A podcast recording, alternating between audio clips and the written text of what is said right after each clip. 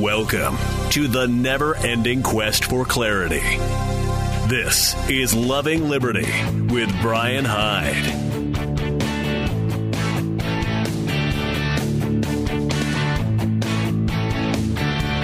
Well, thank you so much for joining me for the latest Loving Liberty broadcast and podcast.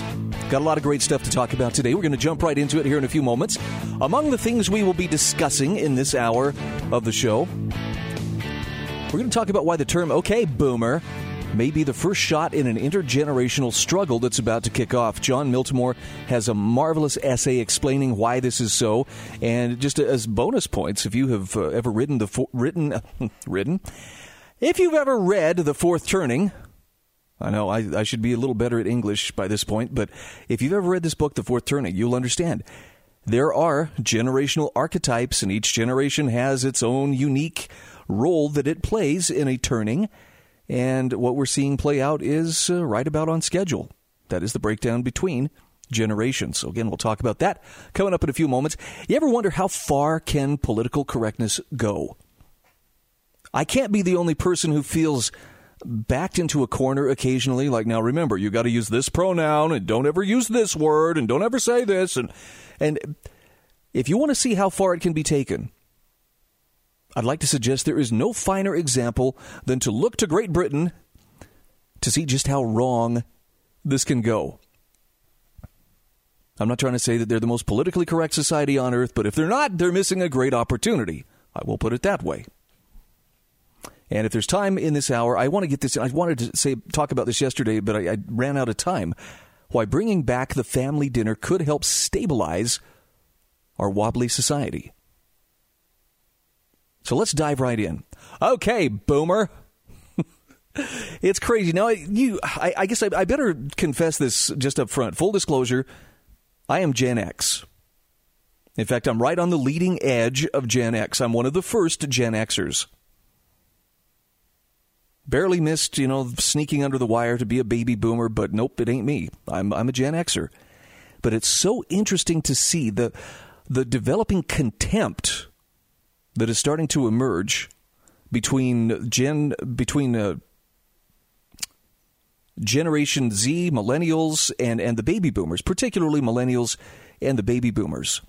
Jon Miltimore, writing for the Foundation for Economic Education, has a really thought provoking essay about how that term, okay, boomer, which is, for those who don't know, I'm just trying to bring you up to speed. It's, it's the dismissal of I think one of the best memes I've seen describing this is someone saying, Look, I grew up in a socialist country. I've seen the misery that socialism or totalitarianism can create, and I'm telling you, we don't want to go down that path. To which a dismissive millennial says, Okay, boomer. Go back to playing pinochle with your friends at the senior citizen center, etc. It's dismissive, it's disrespectful.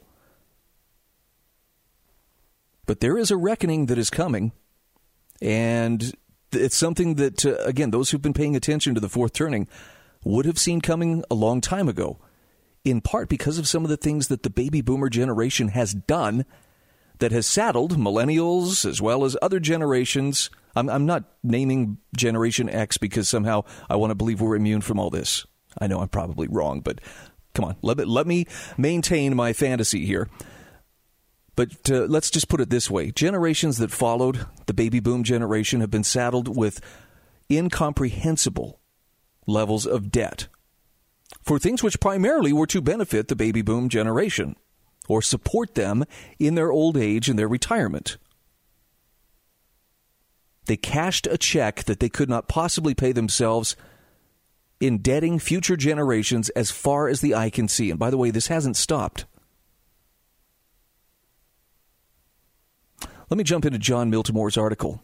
He says, according to Smithsonian Magazine, an Assyrian clay tablet from 2800 BC bears a gloomy instri- inscription describing how the Assyrian youth were ruining civilization. The tablet supposedly reads, Our earth is desperate, I'm sorry, degenerate in these later days. There are signs that the world is speedily coming to an end. Bribery and corruption are common. Children no longer obey their parents. End quote. Now, this inscription is reminiscent of of another that, according to Newsweek, was unearthed in the Sumerian city of Ur, located Ur rather, located in modern Iraq and founded in 3, 3, 3800 BC, which says if the unheard of actions of today's youth are allowed to continue, then we are doomed. Now, Jon Miltimore points out whether these tablets actually exist is unclear. Snopes, maybe you'd like to comment on this. What matters is that, uh, that variations of these quotes have been circulating for at least a century, and there's a reason for that. He says few will disagree that there's a tendency for generations to character, characterize one another. Let me say that differently caricaturize. We turn each other into caricatures. The young tend to see the old as fuddy duds and scolds, while the young tend to see the young as disrespectful, lazy, and rebellious. Nowhere is this more evident than the current OK Boomer movement.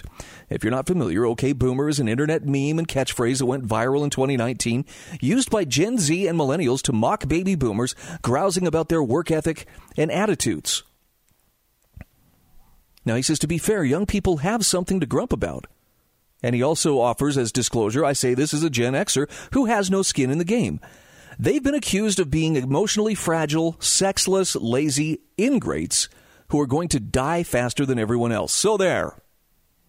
Now, he says the extent to which these characterizations are true is open to debate, as is the extent to which baby boomers and Gen Xers actually believe these things. Jon Miltimore says one could argue that much of the discontent is driven by weak social science and media who fan outrage to gin up clicks. What matters, though, is that young people are getting a little tired of the caricatures evidenced by the commercial success of OK Boomer merchandise. In turn, baby boomers appear to be irritated by the young upstarts who are clapping back. Okay, millennials, Myrna Blythe, senior vice president and editorial director at AARP, told Axios, but we're the people that actually have the money. Now, the internet exploded over Blythe's comment, of course, and the AARP quickly disavowed her words. Now, while the overreaction to Blythe's comment is much ado about nothing, it does foreshadow a greater conflict ahead. The baby boomers might have the money, as Blythe put it, but they're also leaning on millennials and Generation Z to collect more of their paychecks. About 44 million Americans received Social Security benefits in 2018. Roughly 34 million of those were baby boomers who continue to retire at a clip of roughly 10,000 per day. That's a lot of retirees to support. Now, before you begrudge boomers too much, consider a few things. First, boomers contributed lots of money to Social Security over the years themselves. Second, most of them are banking on that Social Security income. One of the proverbial three legs of the retirement stool, along with pensions, employer sponsored accounts, and personal savings. Third, boomers haven't done a great job building out the other two legs. 45% say they have zero retirement savings. So many of them really need those Social Security checks, even if they have less debt and more equity than any other generation. Nevertheless, Gen Z and the millennials do have some legit gripes. Baby boomers might have paid into Social Security, but millennials and Gen Z are being asked to pay a lot more for a program that will likely offer them less return.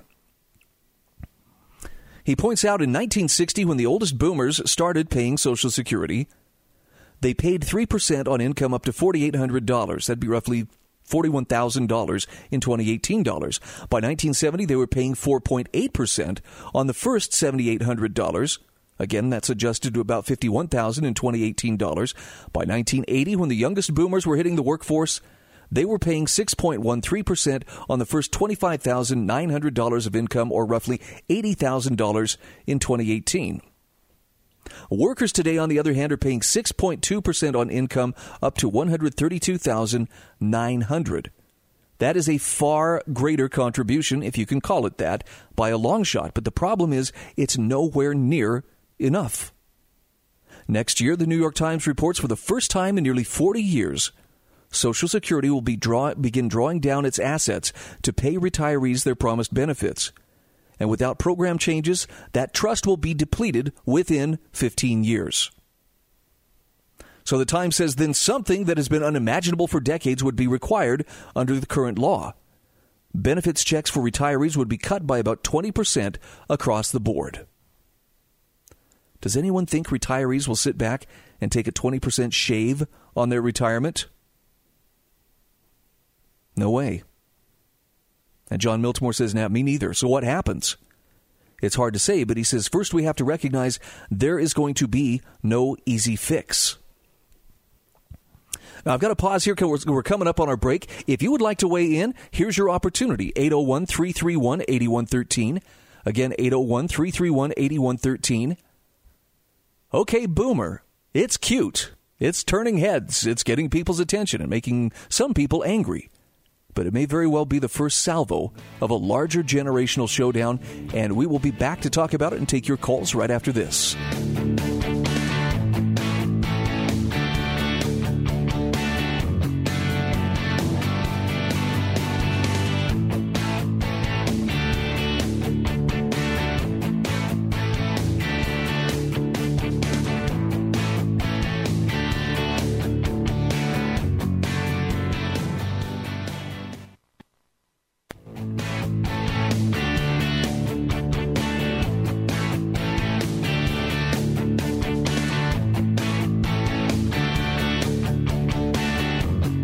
Well, hey there. Welcome back to Loving Liberty. Brian Hyde at your service, 801 331 8113. We're talking about, okay, Boomer, how that might be the opening salvo in a little generational conflict between the uh, baby boomers and, well, particularly the millennials and Generation Z. As a member of Generation X, I'm sitting this one out, or at least doing my best to. So let's let's get some of your comments here. 801 331 8113. Sam is on the line with us from Missouri. Hello, Sam. Hello there. Well, my comment on this is that before anybody gets too cocky and all this, may I remind uh, those upcoming generations that they'll buy into lies too that they will later regret. Because uh, one of the things that far too many of the baby boomer, boomers bought into is the whole idea Congress tried to sell us that there was a Social Security lockbox. Okay, remember that was going around for the longest time. Oh yeah, which I knew I knew better. There really wasn't. I mean, they just take a lot of the money. The reason Social Security is in the shape it's in is because it's part of the general fund, uh, and you know, leave it to government to do that.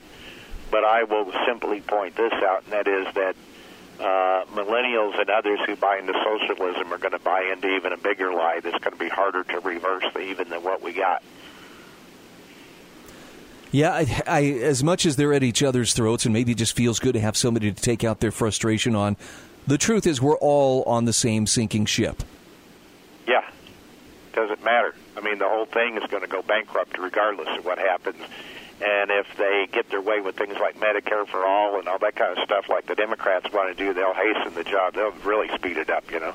No, that's that's a good point. Well, and not just Medicare for all, but you know, th- look at all the different entitlements. I mean, I'm, I'm trying to think how many. I think it was over a trillion dollars each. The proposals Yeah. by Elizabeth Warren and uh, Bernie Sanders, and I think Kamala Harris as well. John Stossel did a wonderful breakdown of this just a few weeks ago. Oh yeah. So I mean, you know, basically what it boils down to is who is anybody to say anything about baby boomers? And I'm not defending it. I'm just saying that that the lie that they'll ultimately buy into if they buy into the indoctrination that's coming out of the public schools, which is you know all part of the indoctrination to get into socialism. Socialism will bankrupt this country dearly when it when it finally does happen. I mean, really, we're already bankrupt anyway. It's just you know it's just a matter of time when the whole thing is going to cave in on itself but I don't see how it could keep going. I mean, you know, the, all it would take is just for the Federal Reserve to shut the spigot off, and it's done. That sounds suspiciously like something a boomer would say. I mean, it's Yeah, right. well- it's right, but I'm just just saying. yeah, well, and then you got China and other countries who hold a lot of our debt, and China being one of them. I mean, who knows when that's all going to cave in with all the conflicts between uh, the present administration, for example, in China. Um, you know, and uh, you know, my attitude is, as far as my own individual self, I didn't ask China to take on our debt. See, there's a lot of stuff that went on behind the scenes that a lot of us out here, unless we were listening to the right news sources, didn't even know was going on. Well, and in some ways, I think people were more comfortable not knowing. They sleep, Yeah. sleep better at night, not realizing what the actual national debt is, how much spending is being done. You know, if we just ignore it, maybe it won't actually be there. Yeah, well, that's what happened years ago, even before the baby boomer, boomer generation, when my parents were growing up. They thought that they had a tiger by the tail when they watched the six o'clock news at night. So well, we see how far that went, didn't we? So absolutely. But that's all I got, Brian. Okay, Sam, great to hear from you. 801 331 8113. I guess it's helpful to be reminded we we really are in this together. There's there's wrongdoing aplenty, and it sounds like there are proposals for even more wrongdoing on an even grander scale, but it's not going to fix it. As John uh, Miltimore points out, he asks the question first of all. He says, "Who's going to budge?" Because one of the problems with Social Security, for instance, is that as the program has aged, you have fewer and fewer workers supporting more and more retirees. I've, I've always liked the analogy of, you know, there's a wagon and, you know, there are many people pulling that wagon along and there are many people riding in the wagon, but we're getting to the point where the number of people riding in that wagon so vastly outnumbers the people trying to pull that wagon that it's becoming burdensome. In fact, it's becoming almost impossible for those who are pulling the wagon to continue doing that job. And this is to say nothing of the inherent unfairness of, well, hey, look, we're really sorry, but because of all the money we spent before you were ever born, we have to take 75% of your paycheck. That's just not going to fly with a lot of folks. I mean, you know, you think France had some unrest with the yellow vest protests?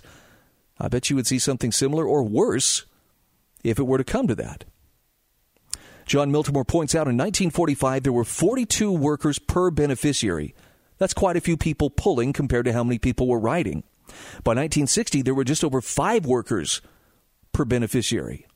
And from 1970 through the 2000s, there were between three and four workers for every retiree. Today, the numbers look like this 2.8 workers cover each retiree's benefits according to the Social Security Administration. That number will drop to 2.4 workers supporting each retiree by 2030. Believe it or not, in Europe, the worker retiree ratio is even lower. So, however you slice the data, it's clear that to sustain its growing population, Social Security will require much bigger contributions. okay, call them taxes, he says, FICA, whatever. The point is, the coming generations will be asked to pony up a lot more. How much? Well, the trustees of the Social Security program project the cash flow deficit over the next 80 years to reach a staggering $44.2 trillion. That's according to economist Veronica DeRugy. That's trillion with a T. Now, to put that into perspective, total federal revenues in 2019 amounted to 3.46 trillion.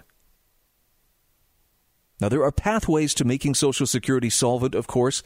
Most of them involve young people paying more in taxes and retiring later. To fund Social Security for a generation that's 10 times, I make that 12 times wealthier than they are. So I guess we could we could say there's some legitimate beef here. And Jon Miltimore says the irony of it all is almost too much. The lazy millennials and self-absorbed Gen Zers will soon be asked to cough up trillions to cover the retirements of boomers who mercilessly mock them, all to fund a program most millennials worry will not even exist by the time they reach retirement. And he says one can't help but wonder if, when called upon to pay these obligations, millennials and Gen Z will just cock their heads and reply, Okay, boomer. Now, I'm speaking as a uh, Generation Xer.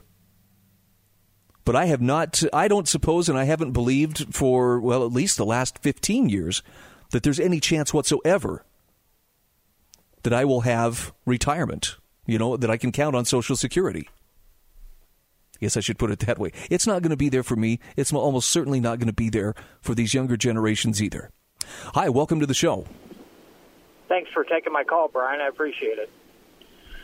So, I guess my comment would be is on this generation, uh, you know, the name calling back and forth and what have you, is that I think if we take the time, you know, especially if you have kids, to raise them right, give them uh, the right moral upbringing, no matter what the generations might say about each other. If you look around enough, you'll find that there are young kids that are, uh, you know, doing extraordinary things right now for the elderly and the less, you know, the, the disadvantaged and all that. And I think if we could just see that and point to those things instead of whatever the media is pushing at us, that it would, uh, it would, you know, it do us all a great service. Can't disagree with you. No, I think you're right. Now the question: How do we how do we persuade people give up that habit, stop watching so much media, or at least stop you know responding to it? Right. That's the that's the sixty-seven thousand dollar question. But yeah, I think it I, I think it all just breaks down to you know what does your what does your family teach the younger ones, and I think it's you know it starts at the, the basis level, which is in the home, in the family. If we can if we can start there at the at the very base, I, I think that's the only fight we have, and the only chance we have is to, is to teach that in the home and not depend on schools and media and colleges to, to, to teach the kids what is moral and what is right. Okay, I got to stop you there because we're up against the break. Thank you so much for weighing in. We'll be back in just a moment.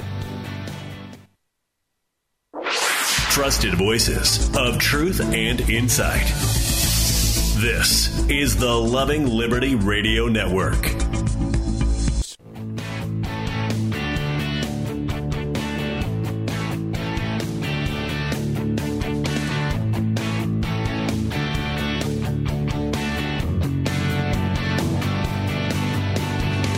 Hey, welcome back to Loving Liberty. I had to go and dig it out, but I, I dusted off an old uh, column that I wrote. Uh, this would have been back in 2014, so five years ago about whose debt is it anyway? And I'm sad to say a lot of this is held up, unfortunately, because government spending has continued as well as consumer spending. I guess, you know, we shouldn't, uh, it's not all just on the, the hands of the politicians. As consumers and as citizens, we're spending ourselves into pretty serious debt. But I, I wanted to share a couple of quotes with you that, uh, that I had found for this article about uh, how how the U.S. national debt is going to put generations yet to come into a form of debt slavery. And first of all, you have to understand well, how did it get here? Why is it growing like it is? And there was this wonderful explanation from Judge Andrew Napolitano, who said presidents and Congresses don't worry about paying back the principal or paying the debt service as long as they can continue to borrow in order or borrow more in order to do so. So, as absurd as it sounds, the federal government borrows money in order to pay the debt service on money it's already borrowed and spent. Now, if that doesn't sound like a vicious cycle of debt, I don't know what would. But it means past and current politicians have borrowed unfathomable sums of money in the expectation that ah, it'll be repaid by future generations. But there's a moral hazard in creating debt obligations for generations of individuals who had no say in the matter. And this is something that was understood for many years, for generations. The desire to live at the expense of others, that's a part of human nature. It's a materialistic trait of human nature. And even our founding generation warned about it many, many years ago. Thomas Jefferson wrote about it in a, in a letter to uh, James Madison titled The Earth Belongs to the Living. Jefferson said the question whether one generation of men has right has a right to bind another is a question of such consequences as to not only merit decision but place also among the fundamental principles of every government. And he described how a man who sought to bind succeeding generations to the payment of debts that he had incurred could during his lifetime eat up the fruits of the labor of several generations to come. And Jefferson's point was his debt should be his own responsibility, not that of his offspring. Well, modern politicians pervert the proper role of government by promising benefits to their cronies, their constituents, and then they support that reckless spending by brazenly borrowing what they cannot extract by force from the populace through taxation. Now, there is no amount of political posturing that can disguise the kind of dishonesty that is being legally forced upon tens of millions of people who are going to have to repay these debts, but who never were given the opportunity to consent to those debts. And this is why, when I talk about it in the context of fourth turnings, um, this is some of that intergenerational breakdown that often marks the crisis phase of a fourth turning, which just so you know, we're in one right now. Jim Quinn spelled it out like this when he was writing about it. He said the 17 trillion, at that time it was 17 trillion, now it's 22 trillion, national debt accumulated by elder generations to benefit themselves and the 222 million of unfunded entitlements promised to themselves is nothing but generational theft. It's immoral, and he says it's possibly the most selfish act in human history. Now, to me, the interesting part here is it actually leaves members of upcoming generations with a decision. Do we bind ourselves and our children to lives of debt slavery, or do we repudiate the debt? Jon Miltimore alludes to this in his essay. Okay, boomer, you want all your money now? You want us to support you in retirement? Okay. But the question that hangs over all of this is whose debt is it anyway? Do we really have a moral obligation to assume the debts of those who are dead? Did they, have, did they have any moral right whatsoever to contract debts greater than they could pay off within their lifetimes? Now, I'm not going to tell you how to answer that question. That's one we each have to answer on our own terms. But before we answer, we should have a really clear understanding that those who would place debts upon the unborn, over which these, these unborn individuals have absolutely no say, are doing something that I don't think can be called good or wise or honest. I, in fact, I personally I would call it wicked. Now, those who hold the reins of power aren't likely to change, but eventually the sun is going to set on their empire. The IRS will continue to confiscate our earnings under the intimidating threat of jail or poverty. But no matter how much those currently in power try to force these debts upon the rest of us, these upcoming generations will have the final say in the matter. And they don't need to feel a shred of guilt for failing to assume responsibility or refusing to assume responsibility for a debt that wasn't theirs to pay. I don't know what it's going to look like. I don't I don't know what the possible solution will be. All I do know is like Sam pointed out in the last half hour, we can't continue. It can't keep going at the rate that it's been going. All right, I'm going to shift gears here for a moment. I want to talk for a moment about how far can political correctness go. Such an interesting article out of uh, this is from the Telegraph. And we, I'm I'm trying to do this without uh, trying to sound condescending to our, our British cousins, but um, holy cow!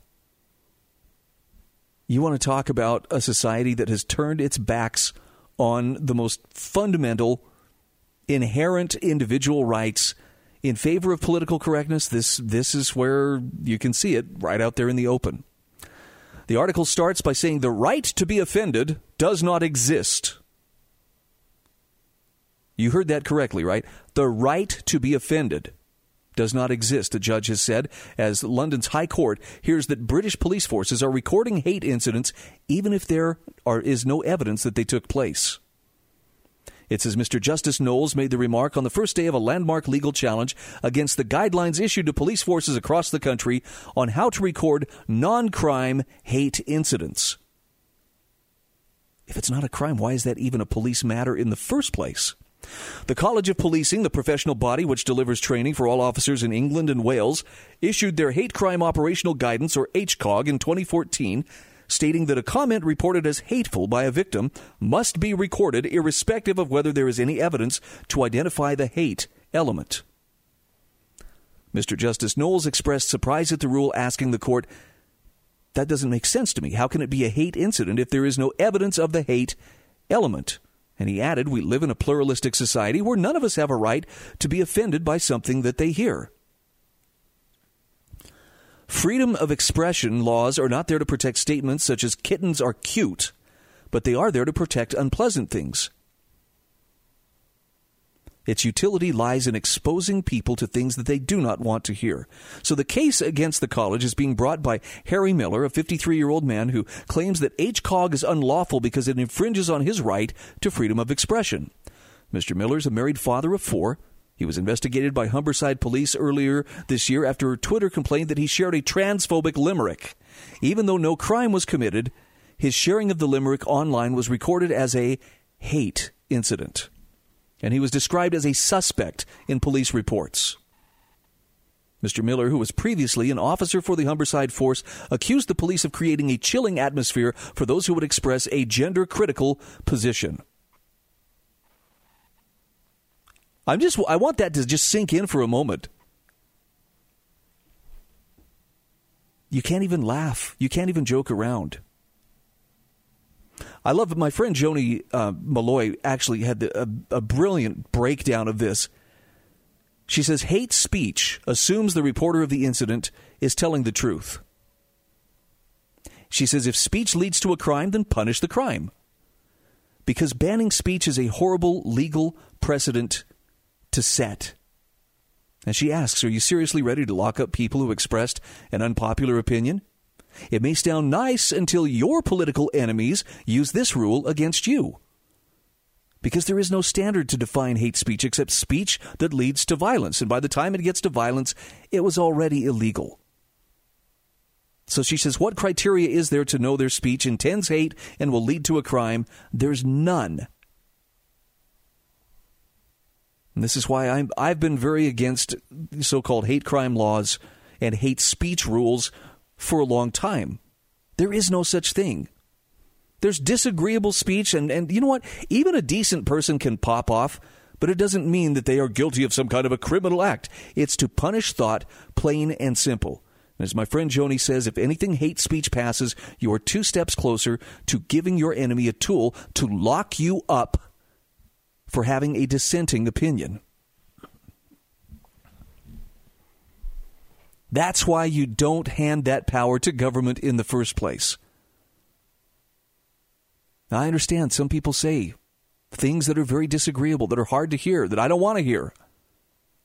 But the antidote to that is not we ought to lock them up and find some way to punish them and make them think happy and good thoughts and speak wonderful things that are soft to our ears. No. Use your freedom of speech to speak truth. Let the truth stand. It can do it. It doesn't need to be propped up by a bunch of laws that will eventually be turned around and used to punish you for not agreeing with someone else.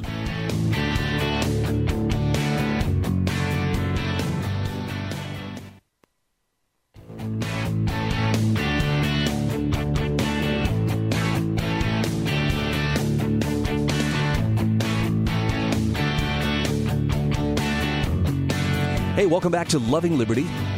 I'm Brian Hyde. My number is 801 331 8113. By the way, can I take just a second here and encourage you, if you haven't already done it, to tell a friend. I'm not saying you have to go door to door, okay? We're not going to put a name tag on you. Hello, I'm here to talk about the Loving Liberty Network. No, just. Uh, if I, I, know that there are a lot of people who listen to podcasts, there are a lot of people who carry a smartphone with them. We have this very handy little app. It's the Loving Liberty Radio Network app. It's free of charge goes right on your smartphone. We're streaming audio 24 7. We have a podcast archive of every show that airs on the network, and it's right there at your fingertips. And if you want to see pictures of what we look like, well, you know, that's your business. But there are pictures there too that'll give you an idea of what the face is behind the voice. Let me just warn you, though. Many of us are in radio for a reason. I'm just going to leave it at that nonetheless, if we're bringing some value to your day or a little bit of light and understanding to the, the things that are going on around us, consider sharing this with a friend. We would greatly appreciate it. And uh, every person who does this helps to get the message out and helps to uh, bring us into other people's awareness. So I saw an article here, I think it was yesterday, by Anders Koskinen. This was on intellectualtakeout.org about bring back the family dinner. And the first thing I thought of when I saw the headline was I remembered it's been, oh man, I bet you it's been 25 years ago. I was out coyote hunting with a friend. And I only tell you that because I just want to illustrate we were far from civilization. We didn't have cell phones at that time. We just were out there where there was a lot of vast open space, it was utterly quiet, good thinking atmosphere. And as my friend and I were sitting there, and it was clear that the coyotes were nowhere near us and didn't look like anything was going to be coming around, we started to visit. And one of the things he mentioned to me was that there was a very strong emphasis within his church, in our in our community, that uh, if the families wanted to really prepare their children to face the world, remember this is 25 years ago, for some of the things that were changing and some of the influences that were starting to to have a, a negative impact the best thing they could do was to sit down and have dinner as a family. And I remember thinking about this and going, huh.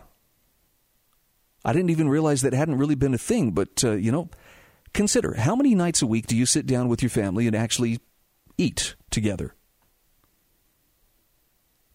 I think it's pretty typical in most households. You know, people have places to go. They have things to do. They have obligations. Okay, he's got scouts. She's got, uh, you know, this organization. Mom has a parent teacher conference. And uh, I got something else to do.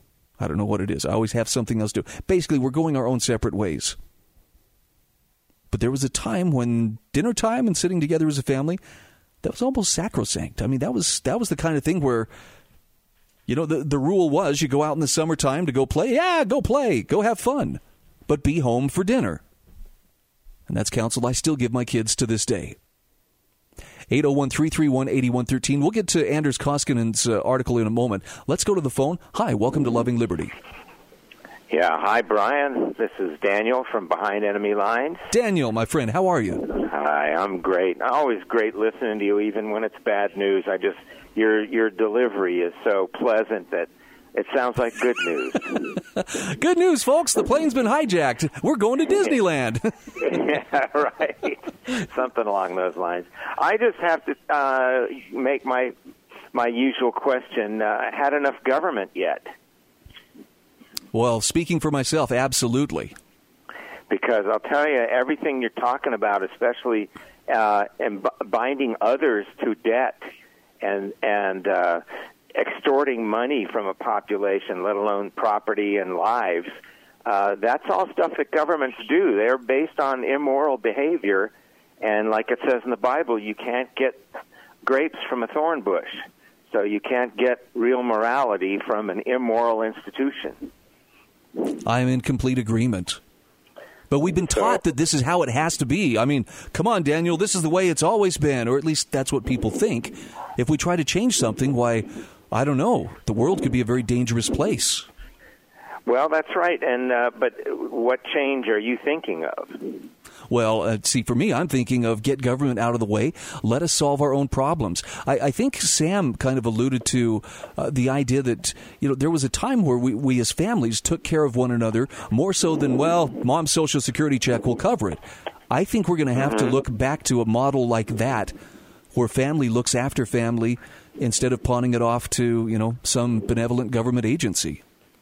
Well, and not just that, but a cooperative activity. Uh, we still have co-ops that, that pre-existed government that that solve things like roads and electricity and water and uh, even grinding grain, things that everybody needed. They got together, and uh, there were even co- uh, competitive institutions, so you could pick the one that was best for you. Uh, policing, you name it, was all done cooperatively. No, that's that makes sense.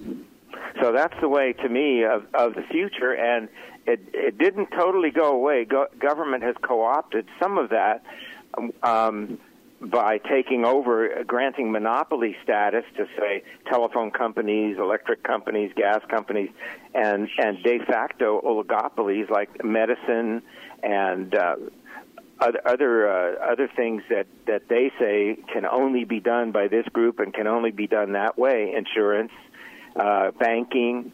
You know, government does that. So if we get together and do it cooperatively, I think that's the wave of the future. I would not. Uh, I would not disagree with you on that. I just don't know Great. how to how well, to pers- how to pursue. Yeah. Okay, well, it's, it's I think it's going to have to start though on on you know small scale stuff. I don't know. I may have to become Amish. Well, I'll have to send you a link. Uh, you have a Facebook account or something? I do. Oh, you have a website. Yeah, yeah. I know you have a website because I've downloaded some of your podcasts. I'm going to send you uh, a link. There are international co-ops that get things done. So we don't. It's not even a, a question of starting small, although that's good too. But uh, they already exist. The, the is already there. Well, I would love to hear from you. So, so by all means, uh, you can you can either go to the Loving Liberty Facebook page, or you can you can find my personal Facebook page is pretty easy to find as well. Okay, I'll do that. Okay, I look forward to it. Thank you. Let's plant that seed. I'm there. Thanks, Daniel. Great to hear from you. 801 331 8113. Let me go back here for a moment to Anders Koskinen's story about bring back the family dinner. He says, Growing up, my parents put a premium on ensuring we had family dinners together just about every night. And he says these dinners were times to check in on how we kids were doing in school. and to talk about problems, discuss sports, books, friends, starting in high school, politics as well. He says, although high school sports did cut down on their frequency, my siblings and I continued to learn a lot from those family dinners about ourselves, life, and the world we would enter as adults. And he says, My family continues to place a premium on these gatherings, and my wife and I plan on making family dinners a cornerstone of our own household as well. He says the benefits of a family meal go far beyond the surface level of the conversations generated during such meals. And he has links here to, to bear this out. Studies have shown that, among other benefits, teens who have frequent family dinners have healthier diets, are less likely to develop an eating disorder, less likely to experience depression, less likely to use marijuana, alcohol, and other drugs. Frequent family meals, he says, also make it twice as likely that a teen will have an excellent relationship with their father and siblings, and one, is one and a half times as likely they will have the same with their mother. In spite of all these benefits, though, family time spent at the dinner table and in general, family conversations has declined by more than 30% in the last 30 years.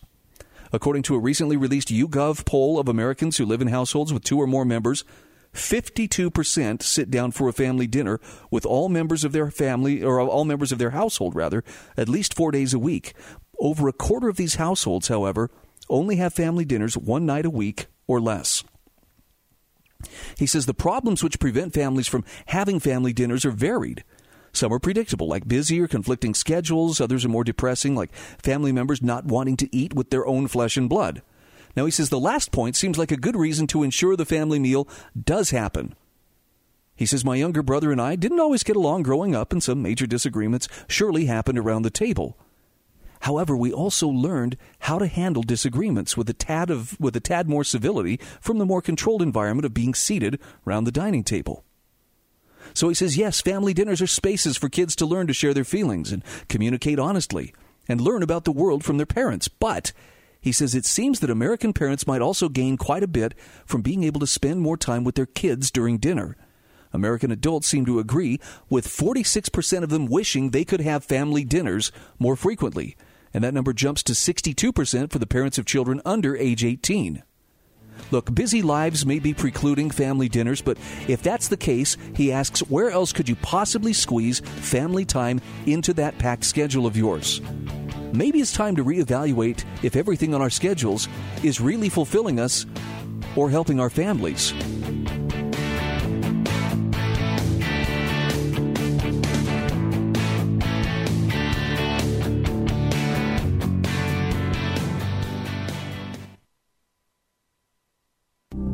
Timely, credible, thoughtful discussion.